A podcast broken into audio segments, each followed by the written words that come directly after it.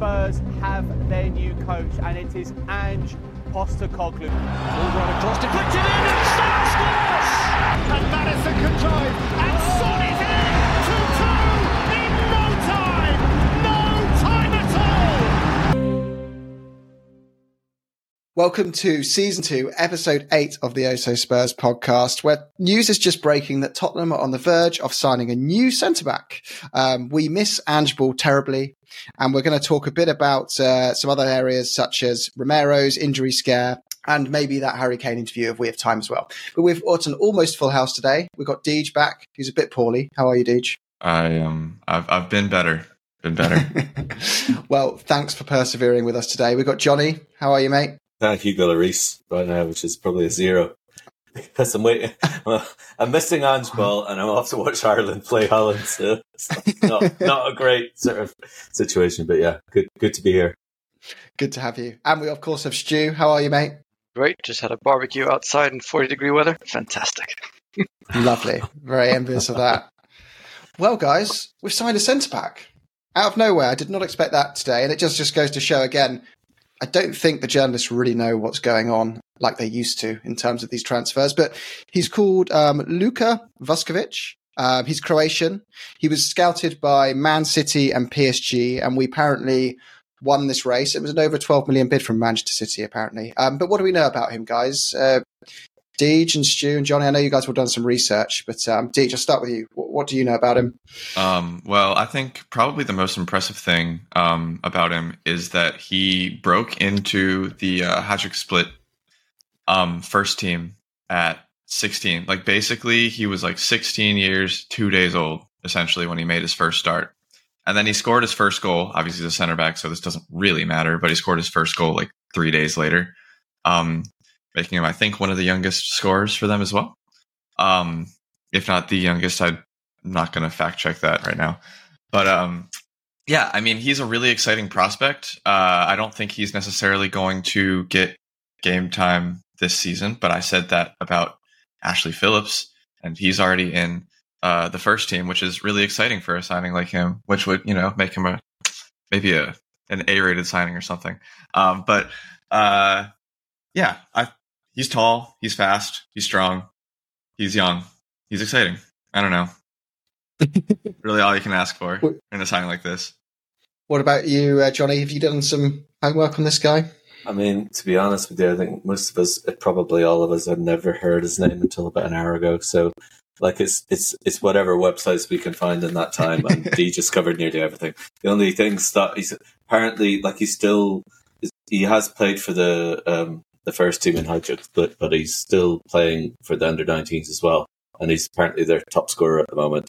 So for a defender, he's obviously a goal threat as well. And he is very, very tall. He's like 1.93 meters. So, yeah, I've just the bits I've read, like he's made, when he came into the defense, like they'd been leaking goals pretty drastically. And that's, he did shore things up a bit. So, that's it. Just seemed to be that Man City and PSG were both in for him and made bids, and it said that PSG had a bid accepted, but obviously that wasn't to conclude for whatever reason. So it's interesting to see that Tottenham are in for players like this. I don't see him getting a game anytime soon, but like Stu was saying in the group earlier, it's like we're obviously looking around, and the scouting network is looking in all sorts of places that maybe we've not been tapping into for a while. I don't know, but like it's an exciting signing for down the road, I suppose.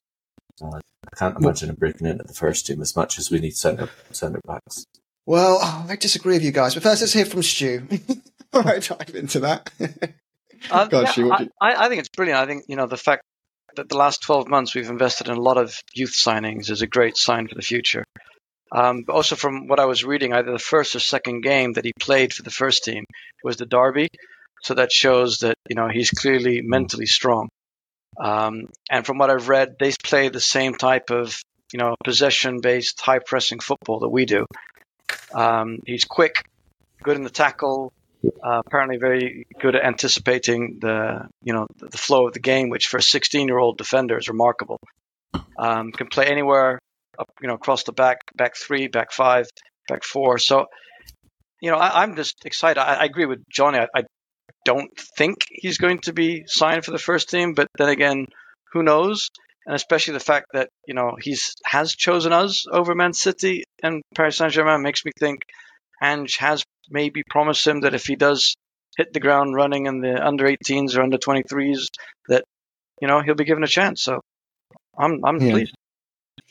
Yeah, this is the bit where I disagree on one area of what you guys said, and that is that he's just not going to play for us this season. To me, of course, he's not going to be able to actually join until January the 1st, unless there's some kind of loophole to do with a player being a certain age, which we're not aware of, and it's unlikely. It seems very unlikely that he's going to be in the team until January 1st, even though we agree a deal in principle. But it just seems too coincidental that we've signed another centre-back, which is the position we effectively needed to get done in the last window that we couldn't quite get over the line in time. And that we beat PSG and Man City to a player, and he chooses us without some kind of reassurance that he's going to get game time sooner. Maybe that's me being a bit deluded and optimistic that this is kind of getting ready ahead of the January transfer window already. But the other thing with Ange is he said before in interviews, he doesn't buy into this whole you need X previous experience or need to come from X division or played at X level, like we saw with Ashley Phillips. It's purely if you have the right mentality and you tick the right boxes for me in terms of attributes, you're in. And it's as simple as that. And he found bargains in Japan and kind of opening up that, you know, the likes of Mitoma and those kind of players, which he always admired, he knew about for everyone else. Maybe I'm just a bit of a romantic that there's some plan there to bring him in January. But I think, you know, obviously one of our best signings ever came from that league, who has now been probably the best midfielder of his generation for the last 15, 20 years. True.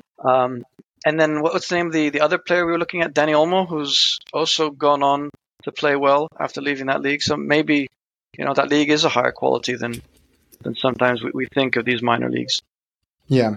Interesting. Has he ever played at senior international level? I don't think so. Has he? I don't think so. Only under 17s, I think he's currently playing at. So, it'll be interesting to see.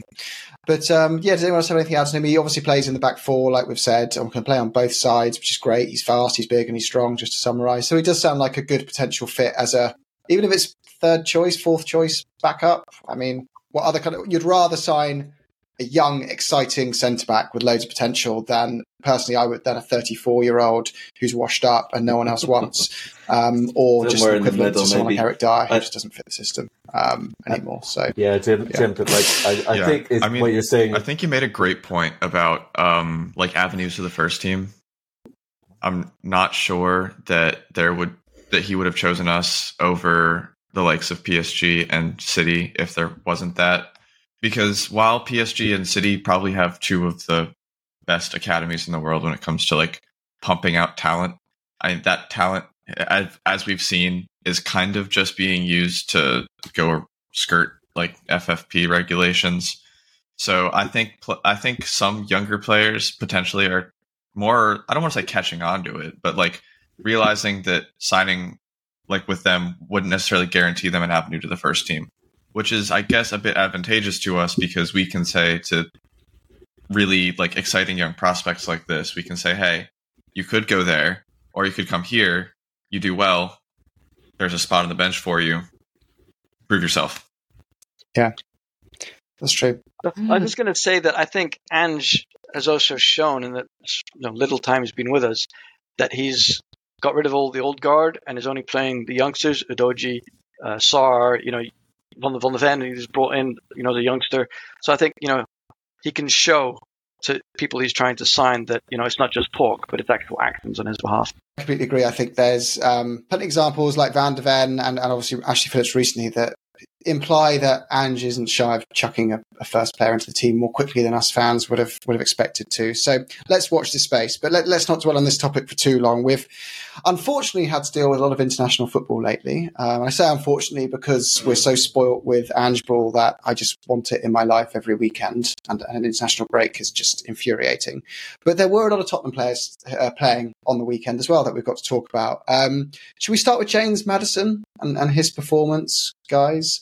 Like it seems I got kind of PTSD of Conte ball watching England, back to that kind of negative football, and watching Kane and Maddison, I thought, would these two ever really work in the same team? Because Kane kind of does the job you kind of expect Maddison to be doing, dropping deep and playing those balls. But what do you guys think about Maddison's performance versus Spurs in that England setup? Did I start with you? What do you reckon? I mean, it's impossible to judge a player who's playing in Gareth Southgate's system next to Jordan Henderson, who, despite his best efforts, continues to make it into the starting 11 every week or every international break, which is mind-blowing to me. But yeah, I don't know. It's just every international manager, to an extent, is going to play a worse version of football than the one that we are blessed to watch every weekend that international break is not occurring. But I don't know. Gareth Southgate's is it's very tournament oriented, I think I'd say. Very much a grinded out win on set pieces, and that's the kind of stuff that'll get you far, but it's so awful to watch, and it'll ruin a lot of players who have the capacity to be better in a better system, I think. Yeah. What about you, Stu?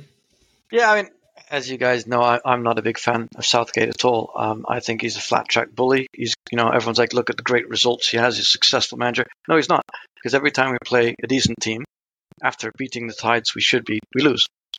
And we were 1-0 up in the semi-final of the World Cup, 1-0 up in the final of the Euros, and due to him not being clever enough to make changes to counter what the opposition were doing, we lost both of them. And I think the fact he selects players like Maguire, Phillips, Henderson, who shouldn't be anywhere near the squad, just kind of sums him up. And I think yesterday, he was saying himself that he had Maddison out on left and wanted him to come into the middle where he could do damage, but that's also where Bellingham does his damage, and that's where Kane drops deep to do his damage. So everyone was kind of tripping over each other's feet, and I just thought it was a kind of summed up Southgate of having lack of thought of what he actually wanted his side to do. Mm. Yeah. It just goes again to show how much of it is down to the manager and the system, and how lucky we are to, I say lucky, how refreshing it is to have the style of play back that we know and started to love Tottenham for, which is the attacking football. And then on steroids with that, we've got a manager who's brought, the best of the best when it comes to attacking football, and Ange. But any other players on the international duty that caught your eye? There were compilations of Romero going around. I saw he had a little niggle of an injury. Did any of you guys go on, Deej?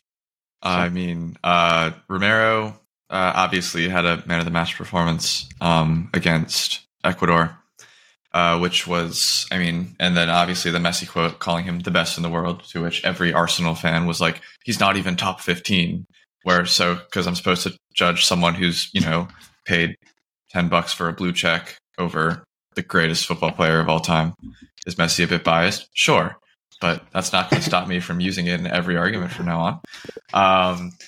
But yeah, he did really well. Kulusevski had a good game against Estonia. I think we've all seen the Bissouma assist, but if you haven't, please go find that as quickly as possible. Go pause the podcast, watch the video, come back, because it is absolutely beautiful. Just destroys that poor goalkeeper. Hojbjerg scored against San Marino. Who cares? It's San Marino. Yeah, and then we've had a couple other good performances. I think Parisic got an assist or two. And I think that covers the good performances from us on international break. I'm not going to talk about the bad one. Yeah, the bad one is one I just, my heart breaks for the kid, because obviously he cares so much, and it's just not working for him at the moment, and it's terrible. Yeah, and there's I assume we always talk about Richie, right? Yeah. It's the worst thing with it all, I think, is he seems to be the type of personality where he's so passionate, the more it gets in the head, the worse the issue is just compounding, and it's just like spiraling into a much bigger deal than it needs to be. And I hate to keep harping back to Conte, but I kind of blame him partly for not knowing, in the same way that Jose doesn't manage certain personalities well at all, whereas some managers treat individuals like individuals and how they react to pressures and criticism.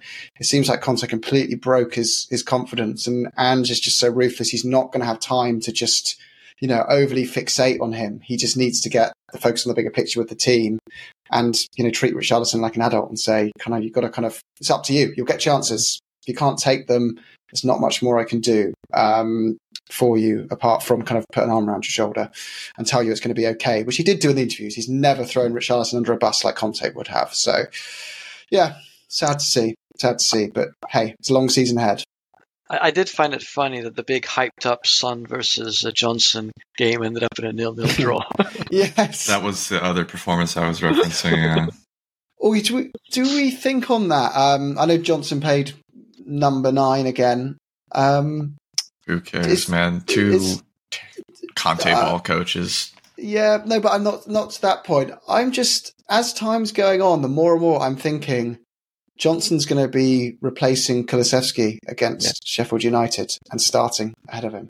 Am I the only one? Am I like, because I don't get how else it fits. I'm convinced he's been bought for the right wing to basically challenge Kulu, and Kulu hasn't regained the form he had in the first 6 months with us.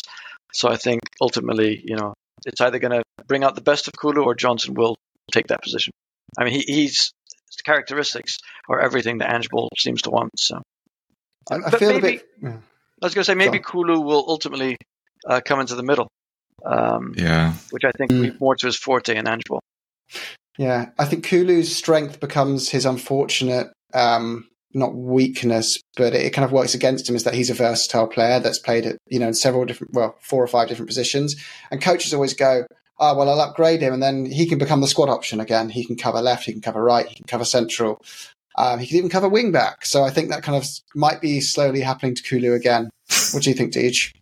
Yeah, I mean, everyone has kind of, I mean, not everyone, but, you know, there have been people who have been wanting to see Kulu in a more central role, which I think would be very interesting. Not necessarily saying that that's his final position, but I mean, I don't know. We wanted to see Son centrally, and that worked pretty well. But yeah, I mean, I don't know if Johnson will necessarily start. I would like to. I would, if he did, that would be a very good sign to show that he's like betting into the system pretty well. But I would assume it would be. I would assume it would be Solomon, Son, Kulusevski, and then Johnson coming off the bench against Sheffield United, just because he's, I mean, we bought him immediate international break. He hasn't had as much time with the squad to kind of bed in like these other players have. But I do think that he has the characteristics to fit an Ange Ball right winger better than Kulusevski. I'm just so excited to have the pace of Johnson in that team. I think on the counter, we're just going to blitz certain teams who play a high press back at us. I think the 2 games, I think, are going to be absolutely, 3 games are going to be absolutely mental this year. And we're going to obviously have to see them unfold twice, each of them. I think Liverpool versus Spurs is just going to be an insane goal fest. Yeah. Arsenal versus Spurs is going to be an insane fixture as well. Brighton, actually, I think as well will be a crazy fixture, and of course City will be absolutely mental.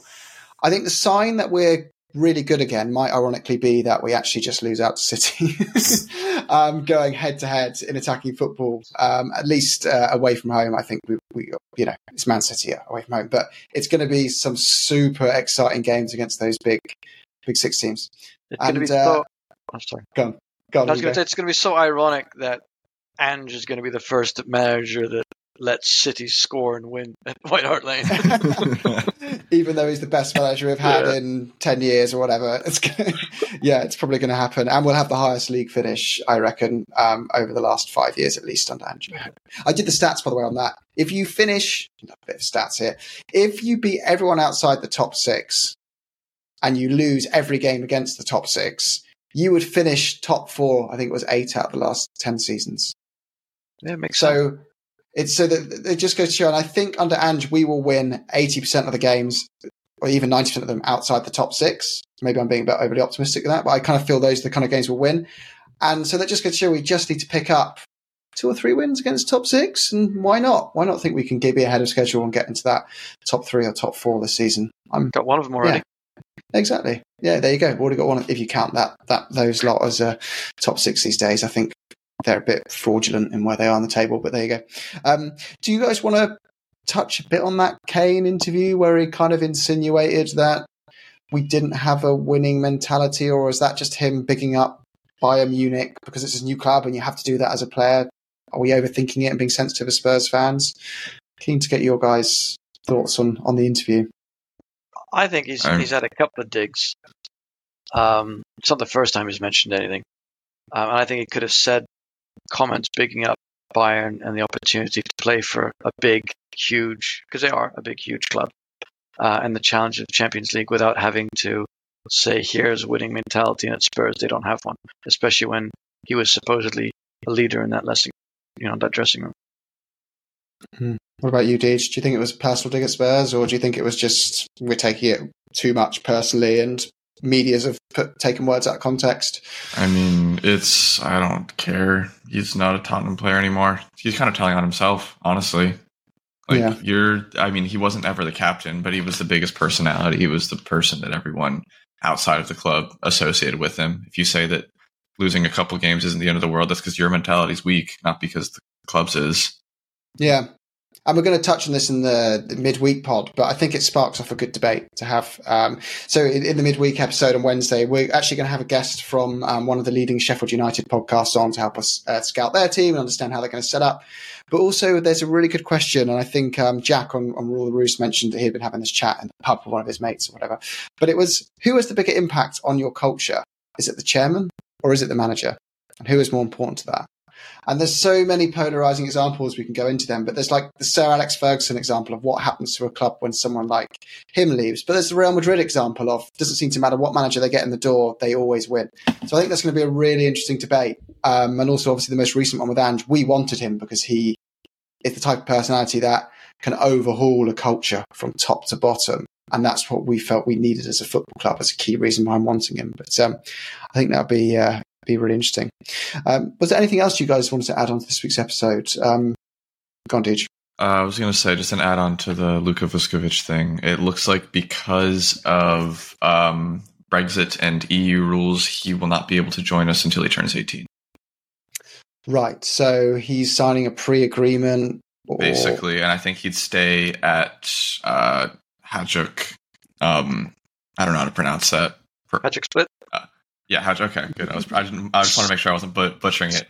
He'll stay at Hajduk Split until he turns 18. So he's not allowed to join us, or he's not allowed to play for us. From some cursory research, it looks like because of Brexit, we aren't allowed to sign U18 players from the EU anymore. So, yeah. That's a little frustrating, isn't it? But we don't go into politics on this podcast, so we'll park that one there and just say, oh, well, he was a signing for the future anyway, and we're going to sign someone better in January. Ready for the first. Yeah, exactly. So that answers that question. You can disregard all my optimism at the start of the podcast that he was going to be slotting into the team. Trust in Ashley Phillips, I guess, is the answer for now.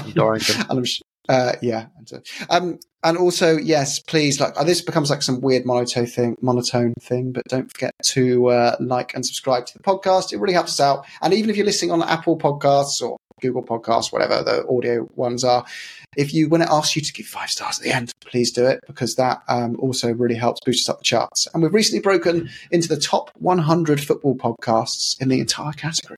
So we want to keep flying up those charts. So thanks for listening and thanks for the kind reviews and recurring listens. Up the Spurs and roll on Ange Ball 1 week today. Killing your Spurs. Oh, 1 week. Less than a week today. Up the Spurs. Up the Spurs.